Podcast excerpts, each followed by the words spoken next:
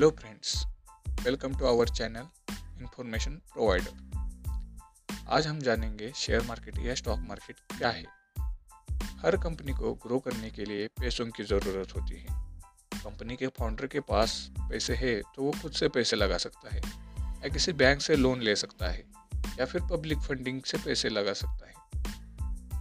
Public funding में company आम जनता से पैसे ले सकती है इसके लिए वो अपने शेयर्स मार्केट में ऑफ़र करती है, जिसे आईपीओ कहते हैं इनिशियल पब्लिक ऑफ़र आम लोग इस शेयर को आईपीओ के माध्यम से खरीदते हैं और कंपनी के हिस्सेदार बन जाते हैं। इस तरह से कंपनी को ग्रो करने के लिए पैसे मिल जाते हैं। एग्ज़ाम्पल के लिए, अगर एक कंपनी की वैल्यू एक करोड़ है और टोटल शेयर्स एक लाख है वन शेयर की प्राइस हंड्रेड रुपीज़ है, और अगर आप उसके बीस शेयर्स खरीद लेते हो तो आप उस कंपनी के दो हज़ार रुपये के हिस्सेदार बन जाते हो।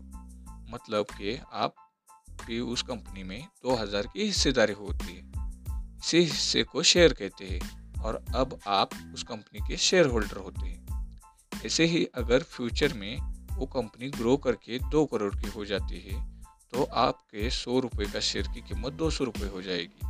ऐसे ही अगर कंपनी ग्रो नहीं कर पाई और उसकी वैल्यू पचास लाख हो गई तो आपकी शेयर की कीमत सौ रुपये से घटकर पचास हो जाएगी। तो ये थी शेयर मार्केट के बारे में इंफॉर्मेशन जो आपको समझने में मदद करेगी कि ये शेयर मार्केट या स्टॉक मार्केट जिसे कहते हैं, ये क्या है।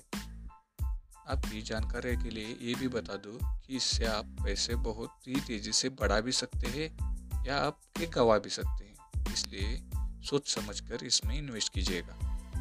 ये वीडियो सिर्फ़ आपके एजुकेशन पर्पज़ के लिए थी। अगर आपको शेयर मार्केट के बारे में कोई भी और जानकारी चाहिए हो तो कमेंट में लिख दीजिएगा। हम उस पर वीडियो बनाने की पूरी कोशिश करेंगे। ये वीडियो पूरी देखने के लिए आपका धन्यवाद।